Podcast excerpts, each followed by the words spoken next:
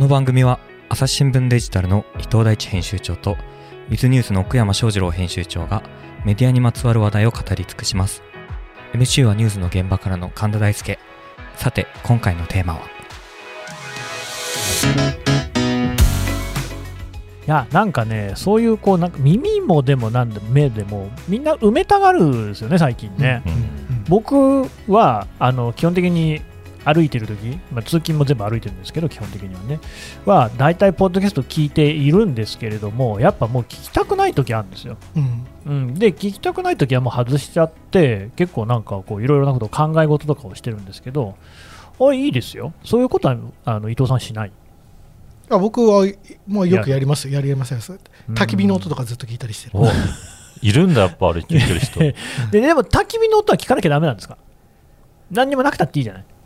確かにね。うん、でも何もないのと一緒ですよ。焚き火の音は。いやいやいやいや違いますよ。だって人工的なものを聞いてるわけでしょ？そっか。だって音がないってことはないじゃないですか。どこにいたって部屋にいようが、ね。まあ、道にいようがい道ではねもちろんそうだけどそれで良いのでは。なんか照れない？照れるって何って何？俺なんか今、熟考モード入っちゃってて、あかゆいみたいにならない？あいや ああそう全然ないですねそれはね、はええ。もうむしろこう自分でおー今俺は集中できてるなみたいなとちょっとした陶酔感があるぐらいですね。そこか。人間の作りの違いかしら？なんだろうね。うん。気候の違いかね、生まれ育った。気候？あああなた釧路で育ったから。それ何関係あるのいやわかんないけど。あのイヤマフをしてるからってことですか？とかね。しないでしょ別に。ちょっと照れちゃいますね、私。照れがある。考える時間作ってってる俺みたいになっちゃって。あそうなんかえ伊藤さんもそういう照るとかある？いや全然わかんないです。な ないですよ。今日だって人う、俺わかんない。あんた孤立するんだよねひ一人で考え事してるのに照れるってよくわかんなくないですかだって、何何？何言ってんだこれ。何に照れるんですか？うん。小山さんは多分結構ねそのまあごめんねこんな言葉を使ってこじらせてるとこあこじるからもししてるね、これね。ああこじらせ素直になった方ががいいね。大丈夫ですか今日全然今日グルーブしないですけど大丈夫ですかだって俺はそうだよ。テキストの話したいんだよ。よしちょっとテキストの話に戻そう。えっとねテキストの問題のもう一つっていうのは、うん読むのに気合がいるってことなんですよ。大変じゃない読むのって。だから僕、実際そのね、朝日新聞デジタルのサイトとか見てて、もうそこを離脱していく人が多いんですけれども、それ分かりますよね。だって、い漢字が特にそうだけど、読むのめんどくさいじゃないですか。でも耳から聞こえてくるものって大体わかる。そうそう、それね、ずっと思っているんですよ。なんかその、おしゃべりは難しい漢字の言葉でも、まあ大体なんか、あのノリというか文脈でわかるんですけど、うん。文章って本当難しいものって全く読めない文章ってあるじゃないですか。うん。うん学者さんの書いたやつとかね。それがね、やっぱテキストの敷居は高さだと思うんですけど、伊藤さんそういうテキストの敷居って感じないですか、いやわかりますわかります。あのうん、あの疲れてると漢字が読めなくなってくるやっぱり。どうでしょ？もうやっぱダメじゃない？やっぱふ負荷が高いんですよね。負荷高いよね。はい、でもやっぱそれってこう密度を上げてるからだと思うんですよ。うん。だその音声とかで同じ中身の話をしようとするとすごい大変だと思うんですよ。文章と同じ密度で。まあね。なのでね。それってその文章のいいところと悪いところは裏表だと思うんですよね、うん。そののなんていうか読むの大変なんだけどじゃあそれ本当に口頭でこういう感じで話して説明しようとしたら20分かかるよみたいな話が書いてあるわけじゃないですかそうですね。だからまあそこは選択肢があったのがいいのかもしれないけどまあなんかその文章のいいところもあるんじゃないかなとは思いますけどねまあ確かに新聞の文章なんていうのはものすごい詰め込みに詰め込んでありますから、そこは特能みたいなところあそうりまそうそうそうすからね。現役みたいなねうーん、でもその可処分時間か、やっぱりその短い時間で読めるっていうところはテキストの良さではあるかもしれないですよね。なので本当はこれだけを読んでおけばいいみたいなかこうなんていうか消費を限定する形でそうだよ。商品というか製品性を際立たせていくべきだと思うんですけど、うん。それと無料のインターネットとの食い合わせが悪いんですよ。うん。その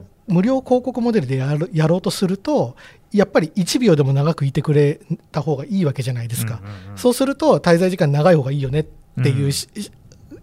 こう尺度で測ってしまうとその機能性、まあ、突き詰めたら見出しだけ読めばいいよねっって機能性って提供できないんで、うん。まあ、そこはなんていうか難しいところだなと思いますね。うんうんうん。この間ね、そのえーどんぐり FM っていうのを聞いてたら、朝日新聞のね、有料会員なんだから、この見出しでなんかこう、後引くのやめろっていう話をしてて、見出しだけでスパッと分かるようにしておくれよっていうことを言ってたんですよね。まあ、それはそうかもしれない、だってこう見出しだけで中身が分かれば、えーなんかさて、その中身はみたいな見出しとかつけられると困るわけですよね、ううん時間面もったいないし、クリックとかしたくないし。まあ、それでも少なくとも朝日新聞デジタルは今のところ、有料会員でも無料会員でも、みんな同じ見出しですよね。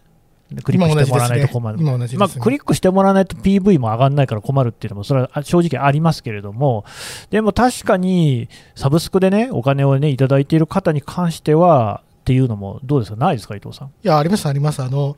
その、もちろん読んでもらわなきゃ始まらないっていうのはあるんですけど、うんその一人のお金払ってる人が辞める、辞めるのを防ぐ方が、うん何にも知らない人に一人入ってもらうのよりもはるかにやりやすいんですよ。うんだってもう最初にお金払って記事も届けられるわけだから。なので、やっぱそこは、こう重視していかないといけないと思いますけどね。うんというか、多分もう勝手にそうなると思います。ならざるを得ない。ならざるを得ない、うんまあ、要するにもう無料で出せるものはなくなってくるよみたいな文脈で。むまあ、というよりかは、その有料で払っている人たちに対して、そういう便益を提供していくっていうのは当然の流れになると思います。うんまあ、そこ行くと奥山さんのウィズニュースっていうのはですよ、サブスクないじゃないですか、はいみんな無料ですよね。はいやっぱりこう見出しは引っ張らざるを得ないのでは。引っ張りますけどもうんなんか聞いてて思ったのはこうマルチユースが中途半端なのかなっていう気がして。マルチユースが中途半端。要するに紙用のテキストをそのままスマホにぶっ込んでる現象な気はして、うんうん。スマホ用の文章っていうのは我々がまだ開発してないのかなと。まだしてないんですか？特にニュース原稿に関しては。あー。例えばブログとかノートとか見てるとむっちゃスマホで読みやすい人とかはいると思うんです。例えばなんだ岸田奈美さんみたいな人とかあーうまいよね、めちゃくちゃうまいですよね。フォントというか改行みたいなのも含めて、うん。まあ、ヨッピーさんとかもそうですけあーそうどですね、考え尽くされてますね、あれはね。で我々の場合まだ報道というジャンルでそこまで突き詰めてたっていう確かにとね。まあ紙のコピペっ。てまではいかないまでもむしろネットだから長く書こうみたいになってますけど、うん。実は長さというよりかは見え方みたいなところをこれなんか縦読み漫画の時に漫画家さん佐藤修吾さんに取材した時にも言ってたんですけど縦読み漫画。こうスマホで漫画を読む時代になった時にね、コマ割りみたいなのが日本の漫画家は例えば韓国とかに比べると全然対応が進んでないんじゃないかみたいなあことをおっしゃっててまあ、今はだいぶ LINE 漫画とかでうん。戦闘しましたけど、それインタビューしたのが56年前だったんででなんかそれを思った時に新聞もまあまさにそうででさっきのなんか会員になってる人とこれから会員になる人なんかも多分ちゃんと丁寧にやるんだったら見出し変えるべきだと思うんですよね。本当はね。でそれはシステム的にもそんなに難しくないような気もするんですけどうんなんか我々のマインドの中でどっちも通じるみたいな幻想というか、うんしがは残ってるからちょっとそれを押し付けちゃってることによってテキストの可能性を狭めちゃってるのかもしれない。まあね、そこはね、結構その反省点もあるかもしれない。ただね、やっぱコストを考えちゃうんですよね。1工程増えちゃうから、で、結構本当にあの現場、カツカツの状態でや回してたりすると、いや、それ2つ見出し考えたりできないよっていう話にはなってくるかもしれない。でまさにウィズニュースは結構2つ考えたりするんです。うんヤフー向けの見出しとウィズニュースはいはい向けの見出しとか、特に関連リンクの文言とかは全然変えてたりはするので、うんまあ、無料の中でも全然それはプラットフォームの相性で変える余地は出てくるのでサブスクと無料の違いを考えるのはもっとあってもいいしなんか記事出しすぎじゃねえか問題もあるんじゃないですか。そうなのよね。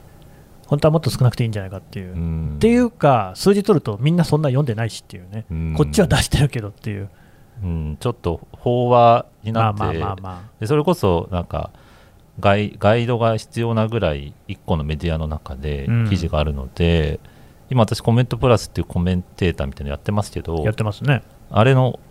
こうコメントおすすめメールっっていうか来るんですよ、まあ、おこの記事にコメントしたらいいんじゃないんですかみたいな、はいはいはい。ああれが一番いいってやつ？そうそうそう それみんなに流しゃいいんじゃないかってやつです、ね。あれあれが長官でいいんじゃないかみたいなあー伊藤さんもやってますよね、あれ。やってます、やってます。コメントプラス用のおすすめメールはいいですか、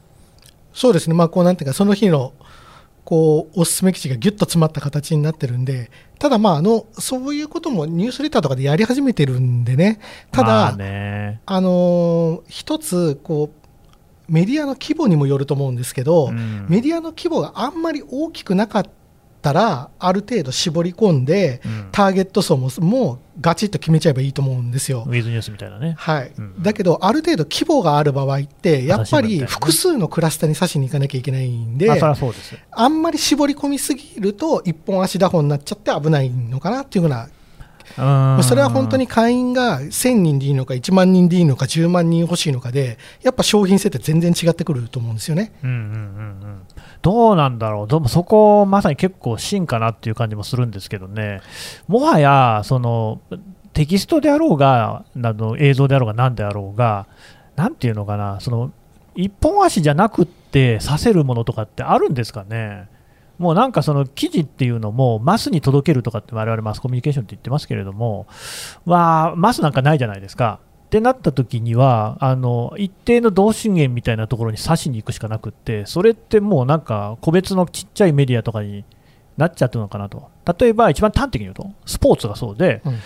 スポーツ新聞って本当軒並みすごく経営今苦戦していらっしゃるんですよね。でうちのスポーツ部っていうのもありますけれども、やっぱりそのスポーツ部に話聞いても、これ、ネット上で戦い大変だと、まあ、なんといってもスポーツ新聞あるし、その他にもサッカーならサッカーの媒体、野球なら野球の専門の媒体があるし、もっとね小さ小さいんですよ、球団のね、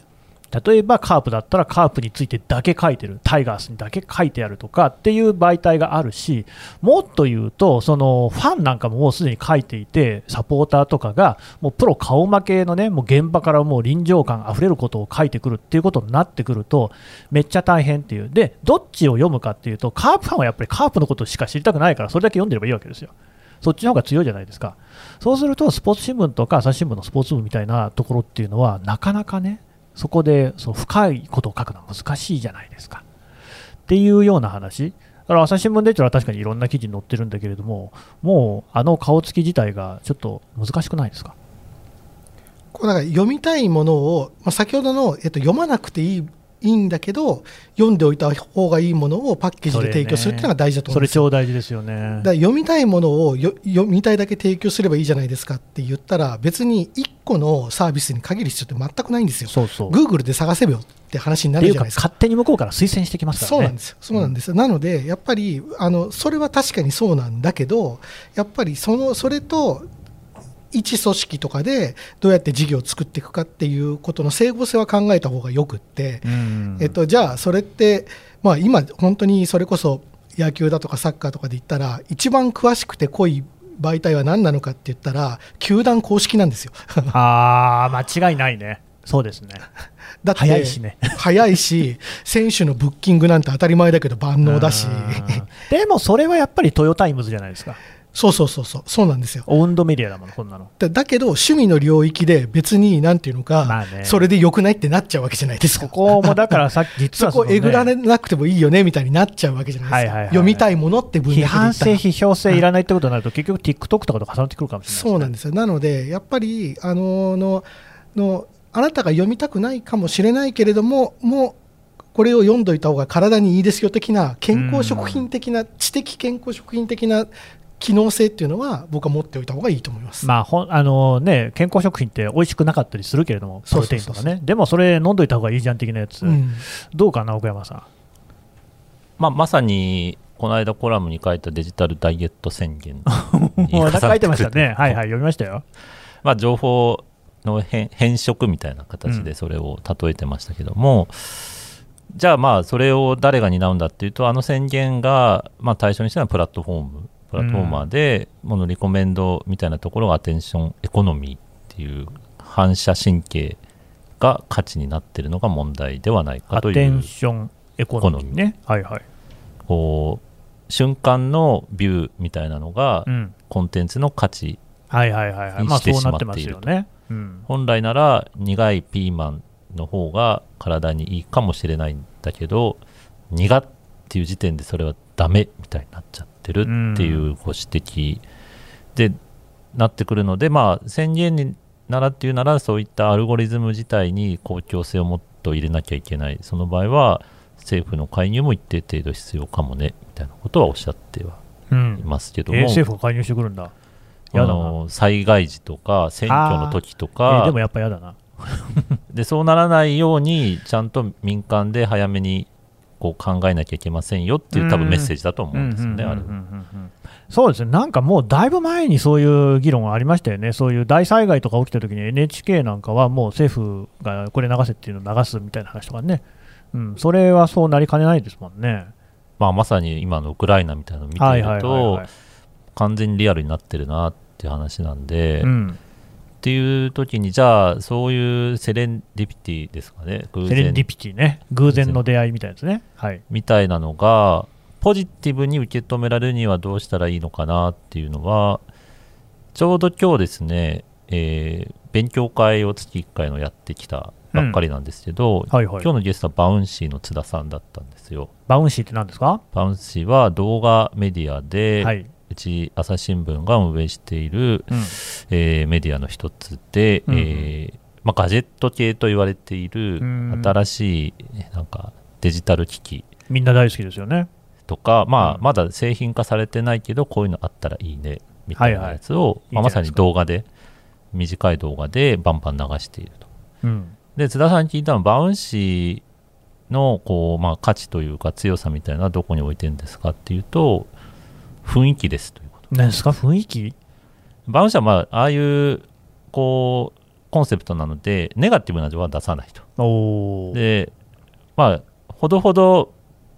ポジティブなこうダラダラ見れるものを目指してます。うん。でそれがバウンシーに何が載ってるかっていうかはバウンシーってなんかこんな感じだよねみたいなのを作るのに結構頑張ってますみたいなことをおっしゃうんってて、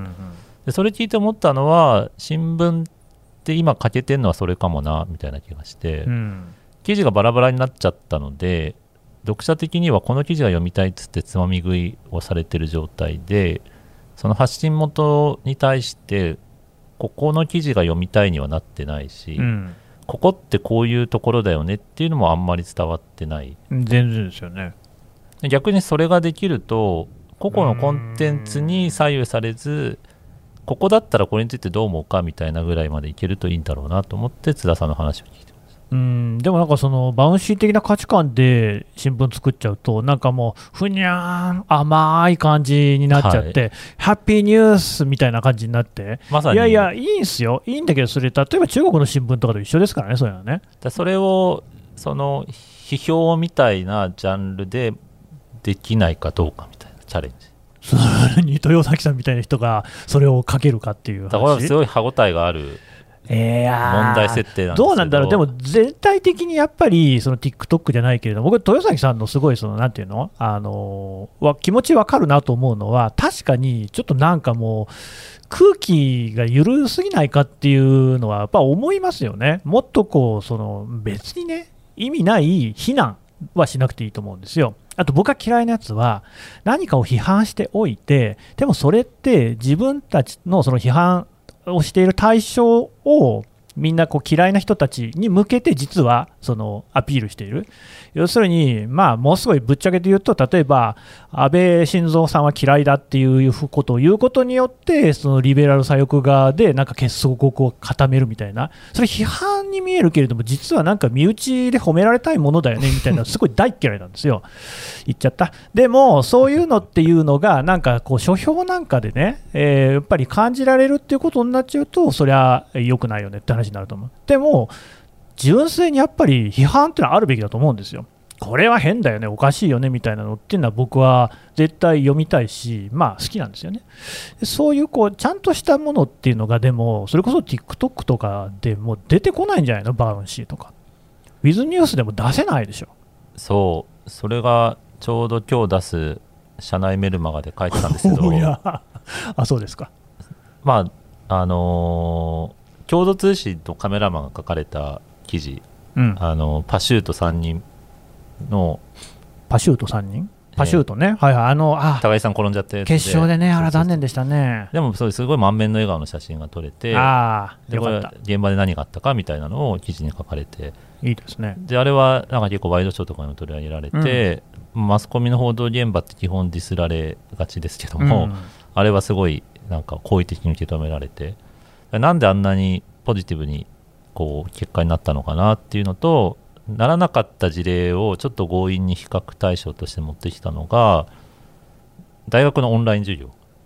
大学のオンライン授業を新聞が記事に書くと必ず叩かれるんですよあ、そうなんですか？大体。あ、この間、常見さんがこう、のろしを上げてたやつね。あ、面白かったですね。あれはすごいまあ分かりやすい例です。他にもやっぱり、ね、散発しててそういう事例が。えーっとな、ちゃんと説明しないと分かんないと思いますけど、あれ、僕は常見さんのやつを読んだのだと、要するにそのオンライン授業っていうのでね、いろいろその学生が、あーなんだろうな、不利益を被ってるっていう趣旨の社説だったかな、はい。でそれに常見さんはまあ大学の、ね、先生やってるから、い、やいや、もうオンラインでいいこともいっぱいあるんだという、そういう一面的なあもの、いいはどうかみたいな感じの、そういう文脈だったんですね。たださっきの安倍首相と似てるところもあって、うん。なんかためにするこうんうんうんううん。ところも、まあ、感じ取らせちゃう書き方が多かったりとかあとそのスケートとの違いで言うとなんか当事者性があるかないかなのかなっていう気がし当事者性？あのカメラマンが結構1年ぐらいずっと追っかけてましたみたいな記述とかもあって、うんで、まあ、ちょっと報道との線引きで難しいシチュエーションもあるかもしれないんですけどスポーツっていうジャンルで言えばやっぱりポッと来て取って帰るだけじゃないよみたいな感じで効果を発揮してて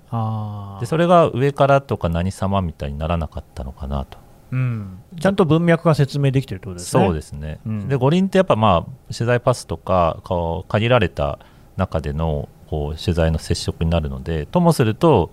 なんかこう選ばれし者みたいな感じにで他をシャットダウンしてまあやっちゃっね、てる。普通の人いけませんからね。オリンピック村みたいなうんうん、言葉があるので、ああ、そうそう、言ってた、言ってた。だそれをなんかまあ逆手にとってなのかうん。すごい一体感というか、こう選手じゃないんだけど五輪の一人の参加者みたいなところをちゃんと伝えられていた一方で大学のオンライン授業ってむっちゃ外から石投げてる感じに見えるのかな。えー、というと？なんかあれってやっぱり大学関係者もむっちゃ悩んでどうにかして両立させようみたいなまあね、別に好き好んでやってるわけじゃないでしょうからね。ただやっぱりどうしてもこう、まあ、混乱というかそれは起きるでしょ。難しさが出てくるで我々新聞社だと混乱見つけちゃうとスイッチ入っちゃ まあね、そっちの方がニュースバリュー高い感じしますからね。うししかも相手が若い大学生みたいな感じになると、大学生かわいそうだみたいな感じでガーッといっちゃうときに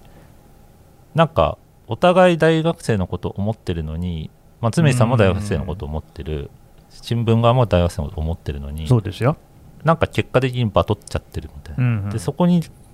があるとしたらなんかそういう当事者性みたいなところを伝えきれてないんじゃない常見さんはもう当事者そのものだから、でも新聞は一般的には当事者じゃないものね、で大学関係の人ってやっぱソーシャルで発信する人が多いから。しかも影響力ある。そうですね。そこの、まあ、渦中の栗とは言わないですけども、うん、必ずそういう反応が来ることが分かっているのを取り上げるときは結構そういう丁寧な説明が必要だし別に大学に限らずいろんなジャンルでそういうの起きてるのかなっていうのをちょっと考えたわけですでもさ、伊藤さんさ、社説で当事者性のあることは書けないよね。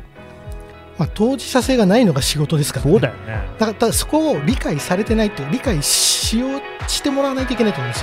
すよそそのキャンペーンは必要だと思います